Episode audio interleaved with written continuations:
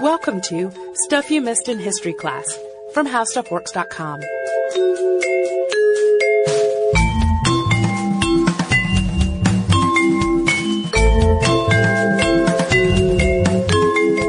Hello and welcome to the podcast. My name is Holly Fry. And I am Tracy V. Wilson.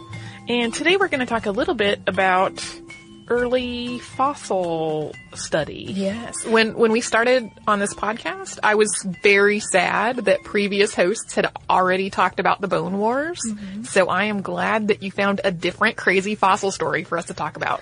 It is. It's one of those things that's often told in um, archaeology studies as sort of a cautionary tale to some degree, but uh, it's kind of a fascinating little story, and the tale that's often told is not really completely accurate. So, uh, what we're talking about today is Johann Beringer. And he was uh, born Johann Bartholomeus Adam Beringer in 1667. He was the son of a professor, Johann Ludwig Beringer. And Beringer was an active scholar. He eventually became the chair of natural history at the University of Würzburg, and he was also chief physician to the Prince Bishop of Würzburg. And the Prince Bishop's patronage enabled Beringer to study a hobby subject, which was fossils. Uh, but unfortunately, Beringer was, by most accounts, rather arrogant and conceited, which kind of led to the events that ended up unfolding. Right. So there were several theories about the origins of fossils at the time. There was the spermatic principle, and that was that the results of marine animals mating could escape into the sea and sometimes evaporate into the atmosphere, fall down as rain, and grow new fish in the rock crevices where the fertilized eggs fell which is delightful. Yeah, so the theory there is that the fish examples that you would find in fossils were actual fish that had grown in the rock. Because they had fallen from the sky right. as fertilized eggs. There's the heliomemory theory, which is that rays from the sun could sort of leave a photo imprint onto stones of the things that the light had already touched, which is also delightful. It is, and it makes me think of photography a little bit in some ways. It's kind of a, a, fascinating theory to be rolling around in the early 1700s. Right. The sun was painting pictures on things. Mm-hmm. So the next was the plastic theory, and that's similar to the spermatic theory, but with the fossils spontaneously growing inside of rocks. People had that same theory about other animals, like living animals too. Yeah. It was that that was used to confuse me as a child. generation was popular. Yes, as a as a concept. so gooseneck clams were spawning geese in people's minds at the time. So then there's the signature of God, which was Beringer's favorite, and it is mine too, because I want to call it the Slartibartfast theory, if you have ever read The Hitchhiker's Guide to the Galaxy. And that's that God carved out the images of animals and plants into the rocks when he was making the earth. And Beringer believed that fossils were, quote, stones of a peculiar sort, hidden by the author of nature for his own pleasure, i.e. they were made by a ha- higher power, uh, often just out of a sense of delight, rather than occurring via these other principles that were in discussion at the time. And so to set that up, uh, that kind of sets up our story, which is, as we said, there are two versions. So we're going to start with the first version, which is kind of the legendary version. And according to this version, again, he, uh, was a professor at the time, and on May 31st of 1725, two, or sometimes three, depending on the source, students brought him fossil samples. Um, and there were three samples. One had a three-dimensional image of the sun, and two had worms or worm-like markings on them. But they were raised up. They weren't embedded inside the rock. They were on top of it, like extruded. So he was immediately excited and puzzled by these stones. Um, and between the first delivery at the end of May and November of 1725, more sample fossils followed. Yes, the students kept bringing him samples, and these contained all kinds of different images, including heavenly objects like comets with tails and moons, and then even things like Hebraic letters. Uh, there were plants, there were insects, there were small animals things that we would probably recognize pretty quickly couldn't happen because a lot of them involved soft tissue that would normally be broken down in a fossil situation. But uh, Beringer was just super excited by all of these discoveries. Right. And we, as we've talked about before, he was pretty arrogant and had a high opinion of his own knowledge. So uh, this is sort of a pride goeth before the fall kind of situation. Yes. So he allegedly received somewhere around 2,000 of these stones, which he thought were legitimate things. Yeah, so he, uh, after studying them over the course of several months as they were coming in, he set about writing what he believed would be a masterpiece in lithography studies, which lithography is what fossils were called at the time, not the modern meaning. Uh, and his 1726 book, The Würzburg Lithography, uh, was this masterpiece, which he thought was going to be kind of his own scientific opus. And the book features illustrations of the stones, and it discusses their possible origins, including the theories that we mentioned at the beginning of the podcast. While he was working on the book, rumors started to circulate that the stones that he had were fake, contrib- uh, created by contemporary hoaxsters with the goal of seriously embarrassing him because he was pompous and pretentious. And in his book, because these rumors did start to circulate before it was complete, he actually includes an entire chapter about the hoax rumors. Uh, and I'm going to read a passage from it. It's a little bit lengthy, but stick with us. Uh, he says, quote, Then, when I had all but completed my work, I caught the rumor circulating throughout the city, especially among prominent and learned men, that every one of these stones, which, on the advice of wise men, I proposed to expound in a published treatise, were, quote, recently sculpted by hand, made to look as though at different periods they had been resurrected from a very old burial, and sold to me as one indifferent to fraud and caught up in the blind greed of curiosity. Further, that I, once deceived in my wretched turn, was deluding the world and trying to sell new hoaxes as genuine antiques to the silent laughter of prudent souls. I was shocked beyond words to learn that the authors of this atrocious calumny were two men, perhaps best described as a pair of antagonists, whose names I have reason to protect at present, men with whom I was closely associated in numerous functions, former colleagues in the academic society. He went on in this whole chapter about the hoax rumors to say, our idiomorphic stones are not the hand-wrought products of recent artistry, as some persons have shamelessly pretended and attempted to peddle to the public by widespread rumor and gossip. So the two men he keeps referring to, uh, but not naming, are a geographer, J. Ignaz Roderick, who was a professor of geography, algebra, and analysis at the University of Würzburg, and a historian, George von Eckhart, who was privy councillor and librarian to the court and the university. Uh, but the hoax rumors, of course, were indeed true. So he became so embarrassed, according to the legend, when he found a stone that had his name carved on it, just as the book was rolling off the presses and into the hands of the public. And he was allegedly so chagrined at this, and at having, having been pranked by students, that he tried to buy up every copy of the book in existence and bankrupted himself and died soon after the ordeal in misery and destitution. So that's the sort of legendary version of the story. Yes, that's the extremely cautionary tale of a fossil hoax. And the real story does have some seeds of truth in that version, but there are some wide swings into the realm of falsehood as well. Uh, the dates for the stones being presented to Beringer in the publication of his book are indeed correct, but the machinations of the hoax and the manner in which it was revealed and what happened post-discovery are quite different. And the real story was actually revealed in court documents and transcripts that were found in the Würzburg State Archives. Dr. Heinrich Kirchner is recognized as the person who discovered these items in 1935 although Melvin E. Jahn and Daniel J. Woolf, who produced the annotated and translated work of Beringer's book, are the people that are cited with doing so more often. Jahn and Woolf themselves cite Kirchner's work. And the story that's told in the transcripts is really one of academic envy. It's kind of just a, a drama that's playing out among colleagues that are just kind of have vendettas against one another and have a jealousy at the heart of their relationship. Uh, Beringer did take students with him to dig for fossils, and there were three in particular that were involved in this particular episode. One was 17-year-old Christian Zanger, and two brothers, Nicholas, who was 18, and Valentine, who was 14, Hehn.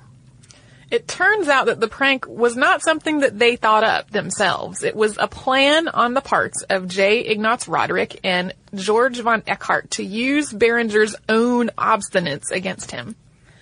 Roderick and Eckhart had apparently hired Zanger to polish stones for them that Roderick had carved and sort of aged them a little bit. And then Zanger would plant them in dig sites.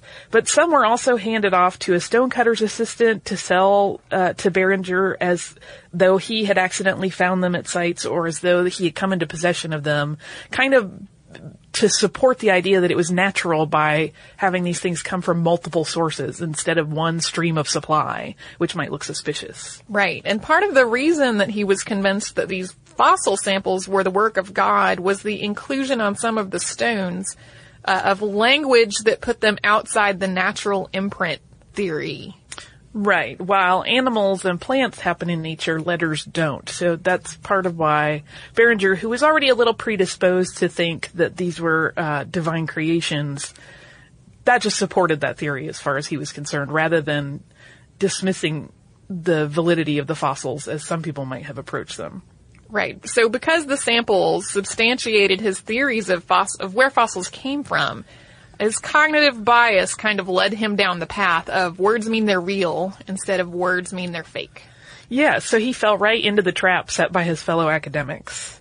And as Beringer's sample set grew and he started working on his book in earnest, Roderick and Eckhart apparently began circulating the hoax rumor because they were afraid that if Beringer published the work without the hoax being revealed, they could somehow be connected to the findings and would be ruined along with their colleague. Like they were starting to think that if he went ahead and published it, the entire university would kind of be embarrassed and they would be embarrassed and whether or not they were implicated as hoaxers, it could be just a really bad scene. So they didn't want him to publish the book. No, it was partially covering their own behinds. Oh, yes. At this point. There's some dispute as to how he was finally convinced that this was a hoax. It is possible that he found a rock with his name on it, but no such rock has ever been recovered. And some accounts suggest that Roderick and Eckhart had finally thought that things had gone too far and that they outright told Beringer that the stones were fakes, but he wouldn't believe their confession because he was so convinced at that point. There's also a theory that the church bishop was involved in convincing him of the truth. This is a part of the story that hasn't ever really been clear and it's not referenced in the court proceedings that we have to document it. Uh, and after the fraud was exposed, though, however he was convinced, Beringer took action. And on April 13th of 1726, there was a hearing at the Würzburg Cathedral chapter accusing Roderick and Eckhart of trying to dupe Beringer. So unlike the legend story where he just is ashamed and tries to hide the whole thing, he actually is pretty open about trying to pursue his hoaxers and bring them to justice. Municipal trials followed all of this on April the 15th and June 11th of 1726. Uh, the young diggers that were involved were questioned about their involvement, and if you read the Jahn and Woolf translation and annotation of Beringer's book, the hearings are included in the appendices, and all of the specific questions that they asked the kids are in there, which we won't go through because it really is kind of a long, arduous, have you ever carved a thing? Do you know how to carve? I mean, they're really specific questions and they go on for quite a while. Uh, but the trial papers begin and end rather abruptly. We've talked about other trials on the podcast and there's often like, we get the opening arguments and the discussion and the lead in. This kind of just starts with questions to the kids and ends after the June 11th trial which was also questions. It doesn't really get to what happened like in deliberation and discussion. Uh, it just kind of includes the questions and the answers. Roderick tried to shift the blame to the boys Beringer had hired to help him with his digs. And the Hehns really appeared to be innocent in the whole thing. There was apparently a bribe that was offered to Zanger also to blame the Hehn, the Hehn brothers, but Zanger refused to take it. Yeah, so it pretty quickly became apparent that Roderick and Eckhart were in fact guilty, and they were disgraced when that became obvious. So the very thing they had hoped to avoid by uh, pointing out the hoax and starting the hoax rumors came to fruition in their uh, trial. So Zanger was implicated, but it doesn't appear that any real punishment came to him because he did know that they were faking these stones. Uh, but he did ask the the commission for assistance in collecting eight days worth of wages that Roderick owed him for polishing stones, which I just thought was sort of funny. But in the midst of all of this, he's like, "Yeah, they were faking it, and he still owes me money for this fraud." I sort of loved it. So what was the motivation for all of this? It's that the antagonists wanted to ruin Beringer because, quote, he was so arrogant and despised them all. Yeah, it was just as simple as that. Uh, I have seen some kind of less um, dependable sources that suggested that there may or may not have been a love affair involved between um, one of the other academics and someone that was connected to Beringer, but I never found any verification of that. It really does in most uh, articles and discussions of it kind of come down to they just thought he was a, an arrogant jerk. Right. And they just wanted to put him in his place. Let's show that jerk face with our fake fossils. Yeah. And while tales of Beringer's shame and demise completely color the apocryphal story, as we said, it's kind of a cautionary tale of like, you know, don't fall for things that you just want to believe because you'll end up poor and embarrassed. And, and die an early death Yeah. because of your shame. He actually emerged from the hoax ordeal pretty well in his time, and he went on to write two more books that were not about fossils. Uh, so he really came out pretty well in the whole deal. So Eckhart, on the other hand, died four years after the trial, and he had actually been working on a history of the Duchy of Würzburg for many years, but after this all happened, he was denied access to the library archives, uh, and he never got to finish that work. Roderick left Würzburg in shame. Beringer died in 1740, which was 14 years after the hoax trial, and even though the remainder of his life seems to have gone pretty well, he has not been treated terribly well by history. He's become kind of a symbol of gullibility and um, the foolishness of cognitive bias. In 1767, which was 27 years after his death and 41 years after the original publication and trial, Beringer's Würzburg lithography was republished. And 40, 434 of Beringer's stones, which came to be known as Lügensteine, which literally means lie stones or lying stones, actually survive. There were 494 depicted in the book, uh, and many of the collection that remains are at the University Museum at Oxford. Beringer claimed that he had received more than 2,000, but it's possible that that's a bit of an inflated number. So, uh, you can go visit some of these stones. Some of them are apparently in the hands of uh, private collectors as well, uh, because they are still significant and they're an antiquity. And continue to be a cautionary tale. Even though Yes. he did not die in shame immediately after. No, and he, the- he went after the people that tried to make a fool of him, which I kind of love about this Yeah. story. Don't be a jerk uh, or fall prey to your own hubris, is the moral of this story. Yeah. So that is the story of Johann Beringer's Lying Stones, which I sort of just love. It's uh, one of the stories that we wish there were even more records. There are no like portraits of him, for example, but I still just love that it's studied and examined, and uh, as we've said, it's become almost like a. a fairy tale told to archaeology students. on how not to be duped. I believe you have some listener mail. I do indeed. Uh, this actually came to us on Facebook, and it was in relation to a listener mail I had read about Caesar's horse possibly having toes instead of hooves. Uh, and this is from our listener Adam, and he says, "Hi there, long-time listener, first-time writer, yada yada, but hi." And he said, "My listener mail about Caesar's horse comes from Suetonius's *The Twelve Caesars.' Here is the quote in full." Quote, he rode a remarkable horse too, with feet that were almost human, for its hooves were cloven in such a way as to look like toes. The horse was foaled on his own place, and since the soothsayers had declared that it foretold the rule of the world for its master, he reared it with the greatest care, and was the first to mount it, for it would endure no other rider. Afterwards, too, he dedicated a statue of it before the temple of Venus Genetrix, which I hope I pronounced correctly. Uh, this was published, Adam goes on to say, in about 121 AD, so far before the 14th century date your listener was able to trace it back to. The problem with using Suetonius as a historical source is that he does not judge the validity of many of the statements that he includes in his histories, although he sometimes does put in his own two cents. Instead, he reports what others have said. Often this means that he is reporting a source that we have either lost the original source or we have no idea where he got it from. In the Twelve Caesars you get many folk tales, competing versions of events, and mystical explanations. What you get is a popular history and a great story. For those of us who studied history, we must remember that this was before any true historical theory had been established, so there's no filter. What it does show us is how people who lived at the time understood their own history, and it can also be used to confirm or support other versions that can be found elsewhere. Thanks so much. Adam, that's so cool. We also had a listener, Jim, on Twitter that mentioned it. Yes. Uh, he pretty much pointed us to the source, and yeah. then I went looking on the internet and found that you can, because it's so old, get that entire book on the internet to read the whole thing if you want to. Yeah, it was part of Project Gutenberg. Uh, yes. And I think in my reply to Adam on our page, if anybody happens to see it, is the link to the, the Project Gutenberg. We'll link edition. it up in our in our show and notes. we'll put it too. in the show notes too.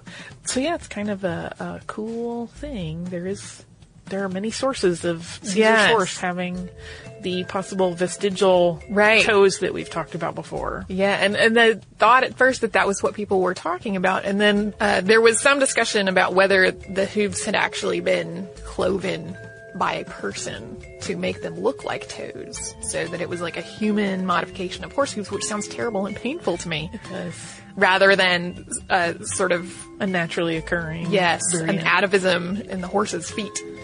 Yes, but as we know, uh, horses did have vestigial toes, and sometimes they they still have the bones that's, that are part of that mechanism that uh, are just above the hoof, apparently. Yes. It's fascinating stuff, the way animals evolve.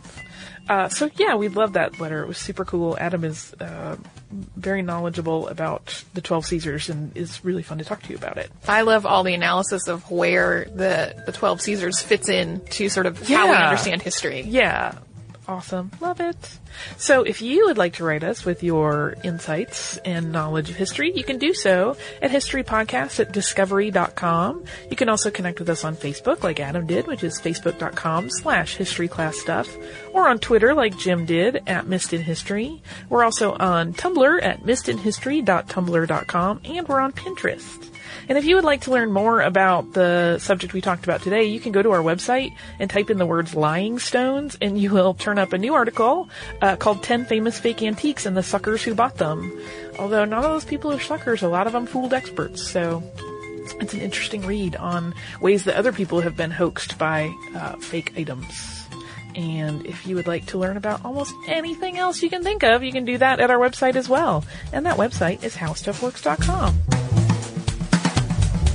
For more on this and thousands of other topics, visit howstuffworks.com.